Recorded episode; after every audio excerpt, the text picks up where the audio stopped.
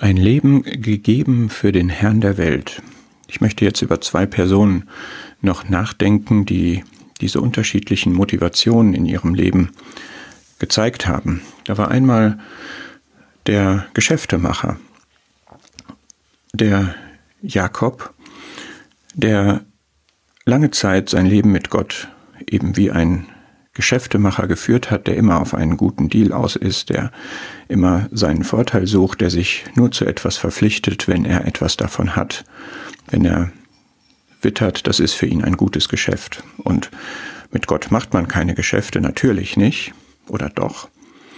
Jakob hat, nachdem er eine Zusage, eine Verheißung von Gott bekommen hatte, ein Gelübde getan, das berichtet 1. Mose 28 und hat gesagt, wenn Gott mit mir ist und mich behütet auf diesem Weg, den ich gehe, und mir Brot zu essen gibt und Kleider anzuziehen und ich in Frieden zurückkehre zum Haus meines Vaters, so soll der Herr mein Gott sein. Er war schon bereit, den Herrn als seinen Gott anzunehmen, aber nur unter Bedingungen. Beistand, Bewahrung, selbst Brot und Kleidung sollten garantiert sein und obendrein noch eine sichere Rückkehr nach Hause. Und das sieht doch so aus, Jakob versuchte mit Gott Geschäfte zu machen und manche Menschen leben das auch so. Ich erinnere mich an Geschichten aus der Kriegszeit, von der Kriegsfront, wo man geschworen hat, Gott, wenn du mich hier rausbringst, dann will ich an dich glauben. Das sind natürlich extreme Notsituationen, über die man nicht urteilen will. Und da haben manche wirklich auch zum lebendigen Glauben an Gott gefunden und zur Errettung, nicht nur aus diesem Kriegsterror, sondern vor der Hölle, vor der ewigen Verdammnis. Aber die Frage wollen du und ich uns doch stellen, sind wir auch ein solcher Geschäftemacher in Anführungszeichen? Also ist für uns das ja des Glaubens nur dann da, wenn es sich für uns lohnt.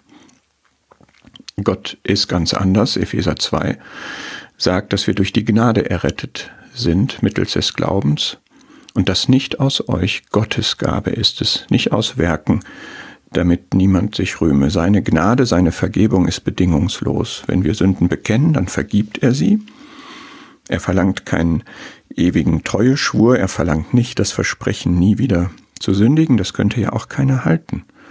Wir können uns seinen Segen nicht verdienen. Wir können ihm nichts dafür anbieten. Natürlich, wenn es um Sünden bekennen beispielsweise geht, dann möchte Gott, dass wir sie nicht nur bekennen, sondern sie auch lassen.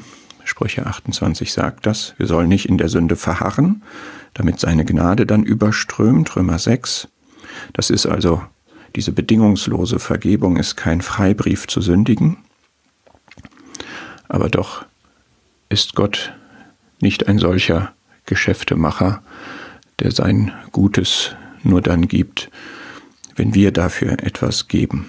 Und doch wünscht er sich, und er freut sich auch über die Hingabe unseres Lebens, über unsere Treue, über unsere praktische Heiligkeit, aber das alles als Folge der Vergebung, der erlebten Gnade und nicht als ihre Bedingung. Und das macht uns wirklich den gnädigen Gott groß. Und wäre das nicht schäbig, wenn wir dieses Angebot von Vergebung und Gnade nicht annehmen würden? Wenn wir Gott sagen würden, ich komme zu dir, du darfst mein Gott sein, aber bitte beweise mir erst einmal, dass es sich lohnt.